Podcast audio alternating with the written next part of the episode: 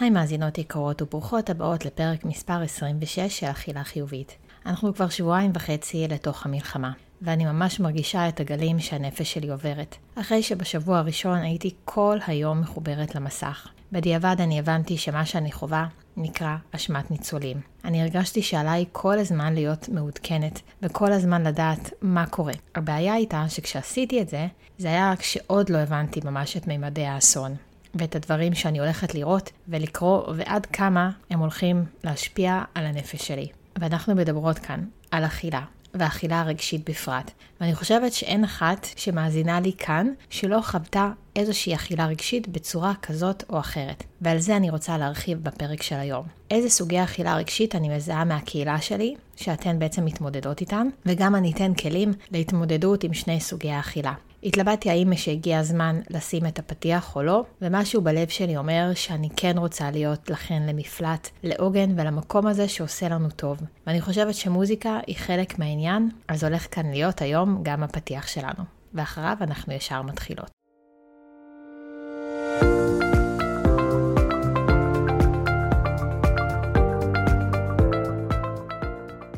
אכילה חיובית היא תוכנית שנועדה לדבר על תזונה בריאה, אכילה, רגשות וכל מה שביניהם.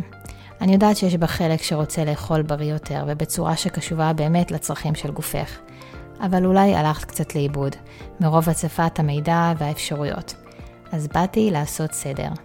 אני מאמינה שכדי לאכול בצורה בריאה ולהרגיש טוב ולראות כמו שאנחנו רוצות, אנחנו ממש לא צריכות לסבול, ולמנוע מעצמנו מאכלים שאנחנו אוהבות, או לעשות דברים שאנחנו לא נהנות לעשות, אלא פשוט להתחיל להתבונן פנימה, ולהבין מה מניע אותנו להתנהג בצורה שמנוגדת למה שאנחנו מייחלות לו.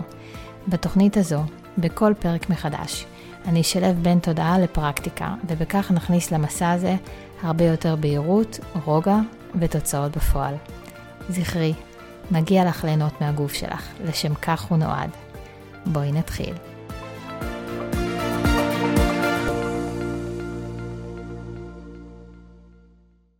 אם את מאזינה קבועה, אז את כבר יודעת ומכירה את מה שאני הולכת להגיד, אבל כל פרק תמיד יש גם מאזינות חדשות, וחשוב לי לעשות את האישור קו הזה עבור כל סוגי המאזינות. אז אכילה רגשית היא לא באמת בעיה תזונתית, אלא היא רק באה לידי ביטוי דרך האכילה שלנו. אבל השורש והבסיס שלה הם לרוב לא עניינים רגשיים, ורק התוצאה שלהם במציאות היא הפנייה לאכילה. ואני תמיד אומרת שאם אנחנו רוצות להפחית את האכילה הרגשית, המקום לעבוד עליו, בעצם על הנושא, הוא לא רק בהתעסקות עם מה אנחנו אוכלות, למרות שהרבה פעמים, בנוסף באמת לפן הרגשי, יש גם מה לעשות סדר מבחינה תזונתית. ואז אני ממליצה לעבוד על זה במקביל או תוך כדי, באמת על החיבורים שיש לנו בין הרגשות שלנו לאכילה. חיבורים כמובן אני מדברת על חיבורים מחשבתיים שאנחנו עושות, ואז הם לרוב מובילים אותנו, אבל לא תמיד, לאכילת יתר.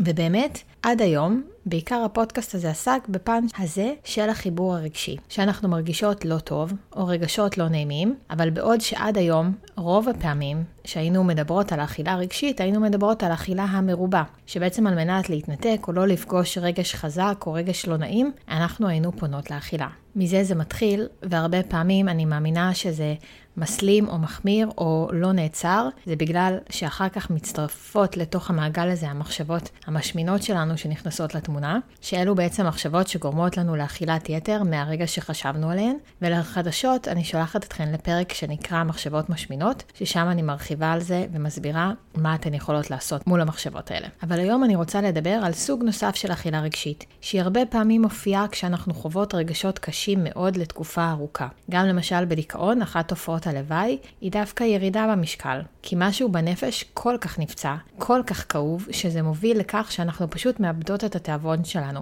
אין לנו חשק לאכול, והאוכל אפילו לא טעים כמו תמיד. ומה שקרה עכשיו, בעצם במלחמה הזאת, לעומת נגיד המצב של הקורונה, שזה כל כך פגן בנו מבחינה נפשית, שהרבה מאוד מדווחות שהן מופתעות שהן לא חוות אכילה רגשית. שכשבעבר הן כן היו אוכלות במצבים האלה, שלא היה להן טוב, אבל פה הן אומרות שהן אוכלות הרבה פחות, ואפילו הן יורדות במשקל. ואני רוצה לחדד שגם החוסר תיאבון בעקבות מה שקורה בחוץ, בעקבות מה שהלב מרגיש, גם זו אכילה רגשית. היא פשוט פחות מדוברת, פחות נפוצה, אולי רק מי שחוותה דיכאון מכירה את זה, או חוותה את זה עד שהיא קיבלה את הטיפול התרופתי, אבל גם זו תגובה שהיא לגמרי תגובה רגשית. הרבה פעמים אנחנו יכולות לפגוש את זה למשל אצל הילדים, שהם חווים משהו קשה, ואז הם נכנסים למשל למסגרת חדשה, או נמצאים באיזשהו מצב מלחיץ או חדש, והם פשוט מפסיקים לאכול, הם לא רוצים לאכול. אז הפרק הזה ידבר על נרמול האכילה חזרה.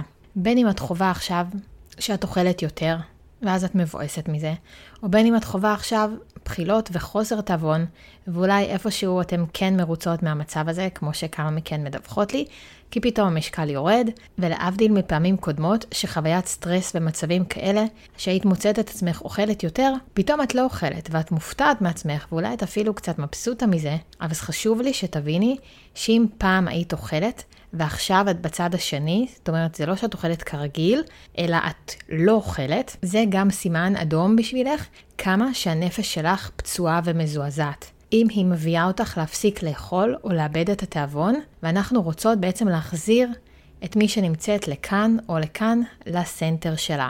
אז אם אנחנו חוזרות לנקודת המוצא שלנו, שאכילה רגשית היא הדרך שלנו להתנתק מהרגש ולא להיות בכאן ועכשיו, אז בשביל כן לאפשר לנפש שלנו להיות בכאן ועכשיו, אנחנו צריכות לדאוג לה למקום בטוח ואפשרי להיות בו. ואת זה אף אחד לא יכול לעשות עבורנו. זה האחריות שלנו על עצמנו. ומה שאני עשיתי אחרי ששבוע שבאמת הייתי מחוברת לטלוויזיה ולרשתות ולסרטונים שממש צילקו את הנפש שלי. הם ממש הביאו לי לחוסר תפקוד מוחלט. הבנתי שאני לא יכולה להיות שם יותר, וגם כשהבנתי שאני בעצם חווה עכשיו משהו שנקרא אשמת ניצולים, אז קיבלתי איזושהי הגדרה למה אני עושה את זה, למה אני גורמת לעצמי לצפות בזה. ונתתי לעצמי לגיטימציה ומקום שהבנתי שאני צריכה להתנתק, ושאני צריכה להפחית את הצריכה של אותם חומרים שהנפש שלי נחשפת אליהם, והנפש שלי לא מסוגלת להתמודד איתם. ולכן כל אחת תפנה לאכילה, או מי שהיא תאבד את התיאבון שלה, פשוט מעוצמת הכאב. אבל כך או כך, אם את מרגישה שאת באחד משני הקצוות, אני מפצירה בך להפחית את החשיפה לכל התכנים האלה ככל שאת יכולה. מה שלי עזר בנושא זה שהפסקתי לחלוטין לצפות בסרטונים. הפסקתי לחלוטין לראות חדשות בעיניים שלי, הפסקתי לקרוא כתבות. מה שאני כן עושה, כי כן מאוד חשוב לי להיות מעודכנת במה שקורה, זה אני נמצאת בקבוצת וואטסאפ שנקראת תמצית החדשות.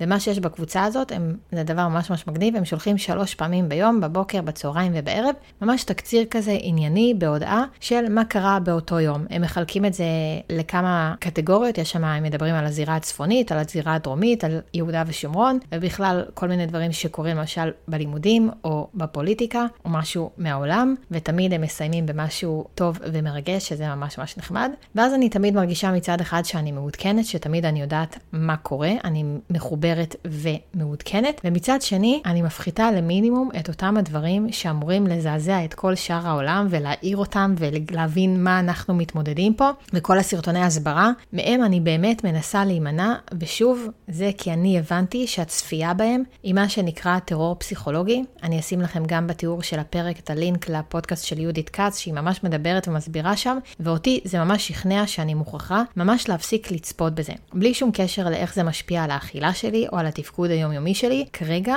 כי הבנתי איזה נזק זה עושה לנפש שלי בטווח הרחוק. ואם אני מחברת את זה שוב אלינו ולמקום של הנפש, שאנחנו בעצם הולכות ואוכלות או לא אוכלות בתקופה הזאת בגלל הדברים הרגשיים, אז אם אנחנו רוצות להפחית את האכילה הרגשית שלנו, זה המקום הראשון שהייתי ממליצה לכן להתחיל ממנו. עוד דבר שאני מזמינה אתכן לעשות בשביל להפחית אכילה רגשית בתקופה הזאת, היא לשים לב יותר מתמיד למחשבות המשמינות בימים אלה, ולאמונות שלנו על עצמנו עצמנו שהן פשוט באמת חוגגות בימים האלה, ולרוב הן מה שמלבה בעצם את האכילה הרגשית. כן, זה לגמרי יכול להיות שבגלל משהו שראינו, חווינו, הרגשנו, אנחנו נפנה לאכול משהו מתוק או משהו מפנק על מנת לעשות לעצמנו קצת נעים, ולתת לגוף שלנו להפריש כל מיני חומרים מרגיעים, אז אנחנו יכולות לפנות ולאכול ממקום רגשי, למשל פרוסת עוגה, לאכול שוקולד, לאכול גלידה, שקית ביסלי, או באמת כל אחת והעדפות האישיות שלה, אבל זה מה שמתחיל את זה. ואם זה ייעצר בזה, לא יהיה שום בעיה. זה לא יהפוך לשום דבר להיות משהו בעייתי. מתי זה כן הופך להיות בעיה? זה בעצם כשאתם אוכלות את המשהו הזה, ואז מוסיפות על גביו את הרגשות והמחשבות, כמו למשל, הלך היום, הנה שוב זה כמו שזה היה אתמול, הנה עוד פעם זה קורה לי, הנה שוב אבוד היום הזה. מחשבות כאלה יגרמו לכן לאכול עוד ועוד ויקשו עליכן לעצור. שימו לב לא רק למחשבות, ויש כל מיני דרכים להתמודד מולן, אבל האהובה עליי ביותר זו זאת שאני משתמשת בה הכי הרבה בעצמי. ואני שואלת את עצמי מיד אחרי שמגיעה המחשבה המשמינה, אני כאילו מזהה אותה, ואז אני שואלת את עצמי, האומנם? האומנם זה שאכלתי עכשיו, למשל, שלוש שורות של שוקולד, נגיד, האם זה באמת הרס את היום? ואז אני עונה לעצמי שלא. אבל הרגע הזה, שבו אני לרגע משהה ושואלת את עצמי, ואני מביאה רגע איזשהו ערעור על המחשבה שאם אני אזרום איתה, היא זו בעצם שהולכת להוביל אותי לאכול בלי לעצור, ומניסיון גם שלי וגם של המלוות הרבות שלי, רגע של העצירה הזאת זה ממש רגע שמחולל פלאים. מה שעוד עוזר לי בהתמודדות מול האכילה הרגשית, זה מה שאני כל הזמן מדברת איתכן עליו, וזה להתמודד עם הטריגר עצמו. הטריגר שיפעיל אותי מלכתחילה, וזה שבעצם גורם לי ללכת ולאכול. ואלו הם הרגשות שלי, או מה שאני חווה כרגע. וזה נע בין הדברים שקורים בחוץ, וכל מה שבעצם קרה וקורה, לבין מה שנע מבפנים, שזה בעיקר כל מיני עניינים וקשיים שלי אישית, למשל, יש תמיד עם הבנים שלי, פשוט עכשיו הם ממש, זה מתעצם אפילו עוד יותר. ואני חושבת שבתקופה הזאת, הרגשות שכל אחת מאיתנו נאלצת להתמודד איתם, הם רגשות פשוט לא אנושיים. אני חווה כרגע כזאת קשת של רגשות, שהגוף שלי מרגיש, אני חושבת, לראשונה בחייו, בעוצמות שאני לא ידעתי בכלל שהן קיימות. אני אפילו מרגישה משהו, איזשהו כאב כזה, איזשהו כאב קולקטיבי, שלפעמים אני מרגישה אותו אחת ל... או פעמיים בשנה באיזה יום הזיכרון, או ביום השואה, ופה זה איזשהו כאב שפשוט כבר כמעט שלושה שבועות לא עוזב אותי, ואם אני מנסה לחשוב על המצב הזה באיזושהי צורה הגיונית, זה פשוט לא עובד, כי אין, אי אפשר למצוא היגיון בתוך מה שקורה ובתוך מה שקרה. אז אם אתם מרגישות דברים, שזה כמובן עניין רטורי, הרי ברור שאתם מרגישות דברים, ולכן מה שאני מבקשת מכן עכשיו, יותר מאי פעם, אני מבקשת מכן, תוציאו החוצה את מה שאתם מרגישות. אל תחזיקו את זה בפנים. אולי עד היום חלקכן הייתן רגילות להחזיק ופחות לדבר ופחות להתמודד עם הדברים האלה, אבל המצב הזה והעוצמות של מה שאנחנו חוות היום, זה לא דומה לשום דבר שהתמודדנו איתו רובנו כנראה אף פעם, אי פעם. ולכן ממש ממש חשוב לי שכל אחת תמצא את הדרך שלה, והדגש כאן על המילה שלה.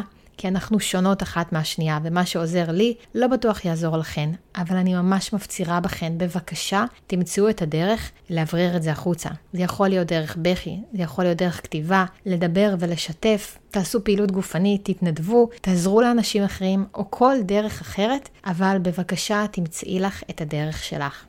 ודבר אחרון לסיום, אני רוצה להזמין כל אחת מכן, עם כל הקושי שבדבר, כן להכניס דברים קטנים לתוך היום שלה, דברים שעושים לכן טוב, דברים שמחזקים לכן את הגוף ואת הנפש. תצאו להליכה, תעשו אימון, תשמעו שירים מרגיעים, תכינו לעצמכם ארוחה בריאה ומזינה ותאכלו אותה בנחת, ותהיו בבקשה בכאן ועכשיו כשאתן עושות את זה. תעשו את זה ותגידו לעצמכם, אני בוחרת בחיים ואני לא אתן להם לשבור את רוחי יותר ממה שהם כבר עשו. כי תזכרו שכשהנפש שלנו מזועזעת, היא מחפשת מפלט, היא מחפשת ניתוק והיא מחפשת נחמה. ולכן יש בינינו כאלה שפונות וכאלה שנמנעות מאכילה. ואני בטוחה שהגיע הזמן שכל אחת מאיתנו תתחיל לדאוג לעצמה. אני בטוחה שזה שנהיה כבויות, עצובות, מפוחדות וחרדות, לא יעזור ולא יתרום לאף אחד שום דבר. עד כאן להפעם.